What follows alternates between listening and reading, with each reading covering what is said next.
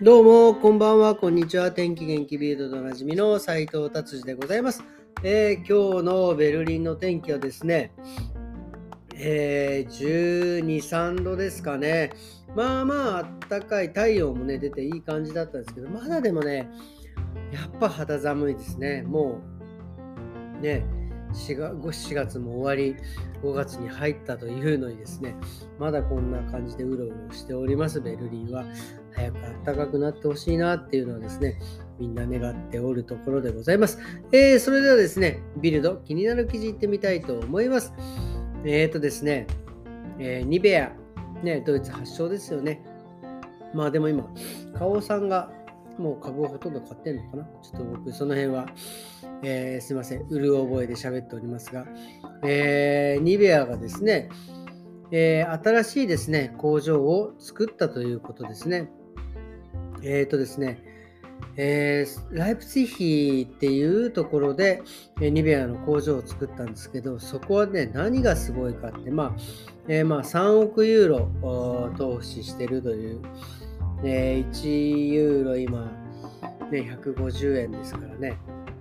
ひゃくごじゅうえんかけるさんおくですから、まあごひゃくおくえんぐらいを投資してすごいですよね。投資してですね、えー、工場を作ってで、何があってもほぼほぼ自動化、デジタル化、えー、生産のレベルがですね今までのもうにばいぐらいに達しているということです。で、これ何かっていうと、あと人件費がほとんどかかってないです。人が、えー、全然いらないということですね。まあだからにひゃくにんぐらいのスタッフで全部賄える。あとはコンピューター制御だ。要はコンピューターでコントロールできる人がいて、まああとは大丈夫かってチェックする人がいてとかっていう、もう本当にねもう最たるものになってきましたね。多分これから多分、えー、こういった、えー、ライン っていうんですか、えー、たくさんいろんなものを作る、えー、工場っていうのはこれからどんどんそういうふうにですね、えー、なっていくんじゃないかなっていうふうに思います。ドイツはですねどんどんそういう方向に、えー、転換していって新しい工場をバカバカ、えー、作っております。はい、ということでその続きの話ですね。今度はですね、えー、最大のですね、えー、っと何最大の工場を作った、えーえー、ザールランドって僕場所よく知りませんが、何を作ったか、えー、世界最大のですね半導体の工場を作っております。これ、ね、ドイツこれもしこれ作ってできて、まあ、もちろん半導体って今どこでも足りなくて、それこそ、まあえー、身近なところで言ったら、えー、プレイステーションとかね、任天堂スイッチがですね、えー、なかなか手に入らないとか、えー、なんだったら車もですね最近半導体、えー、イーブイ になってますからね、いちねんまちだったりする。そのそれ今までやっぱ中国とかね、えー、ところで作っていたのをですね、とうとうドイツはですね作りましたね。今作って建設中でございます。で、まあアメリカもそこに投資したりとかですね、とにかくもう半端ないお金を投資してるわけですよ。まあここにですね、まあ、僕らの税金も多分投入されてるのかなまあでもでもね、これが出来上がったらもうドイツ多分最高ですね。最大最大の工場を作って最高になる。もうあのまあもちろんエネルギー問題はねあれ抱えてますが、えー、これから本当に半導体といえばっていうようなことになってくでしょうね。これは本当にヨーロッパ天下取っていくんじゃないかなっていうふうにですね、えー、思っております。やっぱりドイツね国力、それのそういう工場をね作れるだけの、えー、土地があり、まあね イーユー ですからねお金も集められる。でさらにそこにねアメリカも巻き込んで、今アメリカもねドルが落ち込んでますからね、そこにやっぱりね乗っかって、えー、ドルを上げたいっていう気持ちもねあるんでしょうし、まあこれはねちょっと楽しみな動きになっておりますね。でさらにねこれすごいなと思うのは、えー、まあもちろんそういう、工場ができるのもそうですし、あの人をですねどんどん雇用できるみたいです。あのさっき言ったねニベアの方ではねどんどんあのコンピューター制御されて人はいなくなりますが、まだこの半導体の工場っていうのはまだまだやっぱり人がいるみたいですね。僕もいまいちちょっとよく分かりませんが、人がいるみたいで、たくさんの人をね雇用できるという意味でも、えー、すごいいい政策なんじゃないかなと思います。まあこれは今も昔も変わらないですね。あのピラミッドを作るのと同じなのかな。まあそれはねあのまあちょっとさておきという話でございますが、はい、じゃあですね次の記事いってみたいと思います。次ね、えー、そういうふうにですね、まあ、雇用されてこれからちょっとずつね景気も回復しておるわけですが、まあまだねドイツは結構貧富の差が、えー、開いてきています。えー、やっぱりね、僕のせい、まあ本当こういうね、犯罪系事件になると本当にね、本当にうちの車を傷つけたやつ、本当許せないんですけど、あのですね、えー、今度はですね、そういう、まあ、悪い人たちがですね、いわゆるあの エーティーエム、えー、をですね、普通に爆破してこれやっぱりすごいですよね。ダイナミックですよね。普通に爆破して普通に金持ってくっていうね。でしっかりちゃんと、えー、何カメラに映っているっていう、でしっかり、えー、指名手配に、えー、なっているということですね。ただただただ今のこの、えー、現在ではまだ捕まっていないというわけで、まあでもねこういったやっぱりね、今そうやって物価が上がり、エネルギー代が上がり、えー、不景気になってくるとですね、やっぱこういうことがですね、えー、頻繁に起きてくるのはもうしょうがないですね。間違いないです。なのでですね、えー、僕らはですね、自分の身は自分で守るということですね、しっかりあの、えー、守っていきましょうということです。はい、えー、今日はですね、えっと、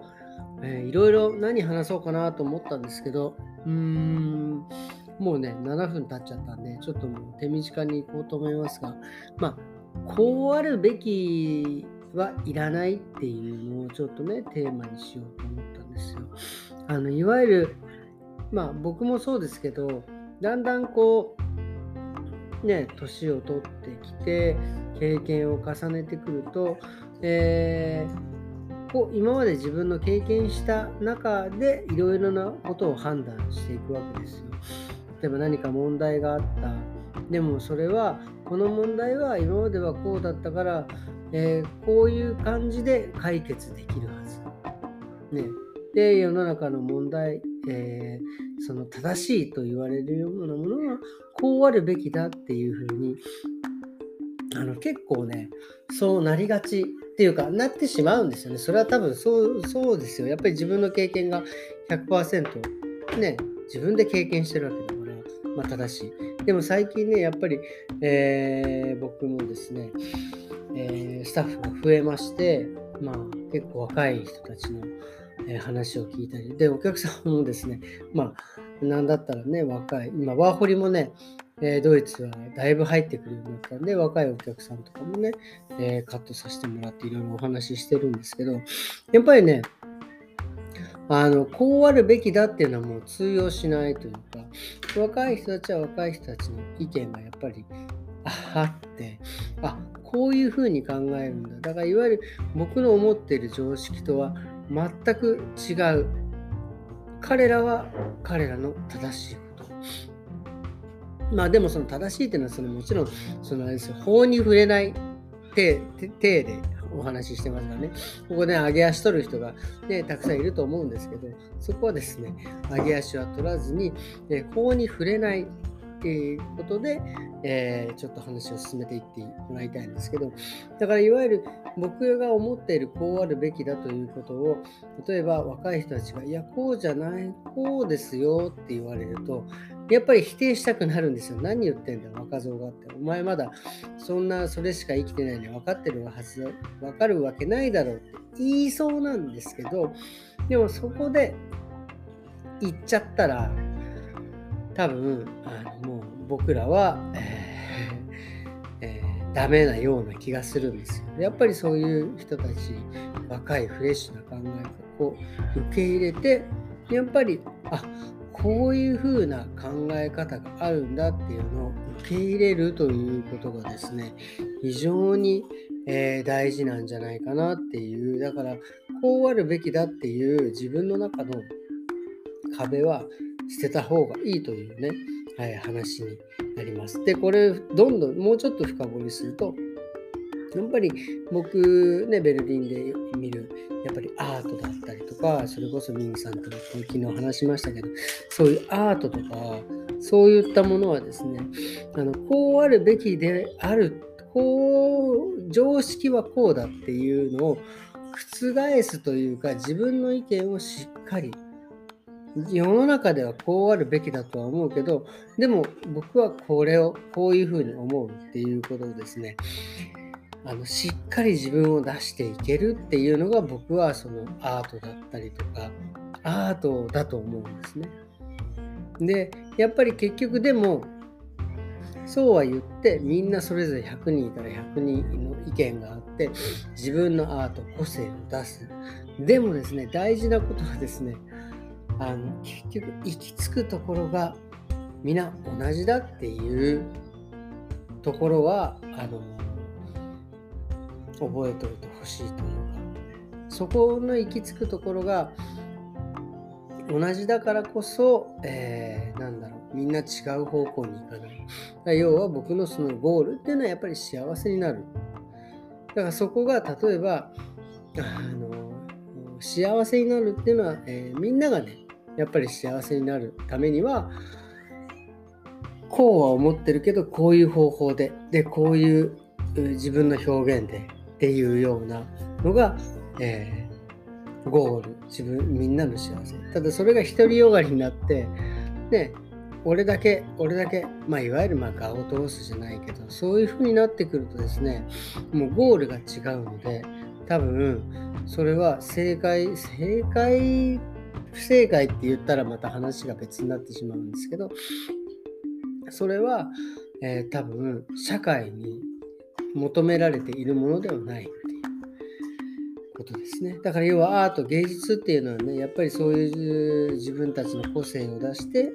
えー、社会に影響を与えて、ね、いい意味でみんながそこのゴールに向かえるっていうのが、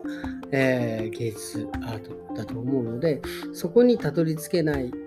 のは多分もはやアートではないっていうね、まあ、あのこうあるべきではない、えー、こうあるべきっていうのはいらないっていうところからちょっとね深掘りしましたけど、まあ、えー、そうですね、とにかく、えー、新しい人たちの意見を聞き、えー、常識を疑うっていうのもなんか一つ、えー、面白いテーマなんじゃないかなと思ってですね、今日は、えー、お話しさせていただきました。えーとですね今日はこんな感じでですね、えー、終わりにしたいなと思います。あの今日ね、実はですね、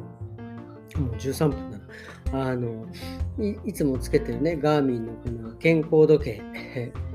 もう本当にあのお年寄りがつける時計って言われてるやつをですね、つけてもうもう久しくねにしゅうかんぐらいになるんです。もっと経つのかな。